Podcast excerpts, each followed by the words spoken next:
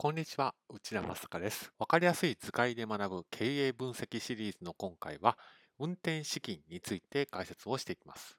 会社を経営していく上では、お金が非常に重要であることは、昨日ご紹介差し上げた通りです。ですので、今回はお金にまつわる経営分析の手法である運転資金について取り上げていきます。まずは前提知識です。一般の取引では、掛け取引、代金を後日もらうっていう取引が多いです。これに加えて在庫っていうのも、これまで投資したお金がまだ眠っている状況です。売って回収することで初めて眠っているお金が最終的に会社に入ってくるということになります。ですから、売掛金は早く回収する、在庫は早く売るということが非常に重要になってくるわけです。次のスライドで取引はどんな感じで流れていって、お金はいつ入ってくるのかについてご紹介差し上げます。まあ材料を買います。そして代金を支払い、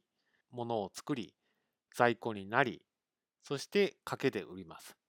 その後お金が回収されると、こういう流れになっていきます。ですから、お金的に言うと、この材料を買ってから売掛金を回収するまでは、一旦材料の仕入れ代金を立て替えて払っているのと実質的には同じと、まあ、そういう考え方をします。ですので、運転資金の計算では、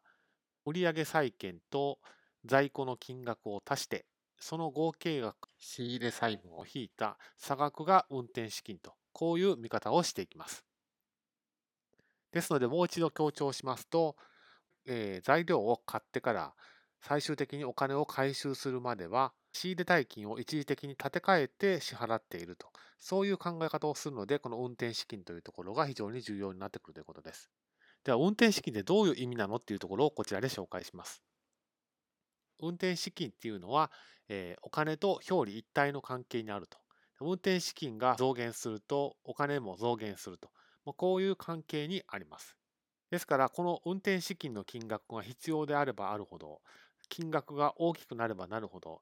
最終的に回収するまで、まあつなぎの資金が多く必要になるということです。ですので、まあ、運転資金が多いということはどういうことなのっていうと、お金が潤沢にあるという意味ではなくて、事業を回していく、ビジネスを回していくには、たくさんお金が必要ですよということを意味しています。ですから、分析対象の会社がお金がどの程度いるのかというのを分析するときには、この運転資金といったところにフォーカスしていくと、まあ、有用な情報が手に入れられるかなと思いますので、ぜひ参考にしていただければというふうに思っています。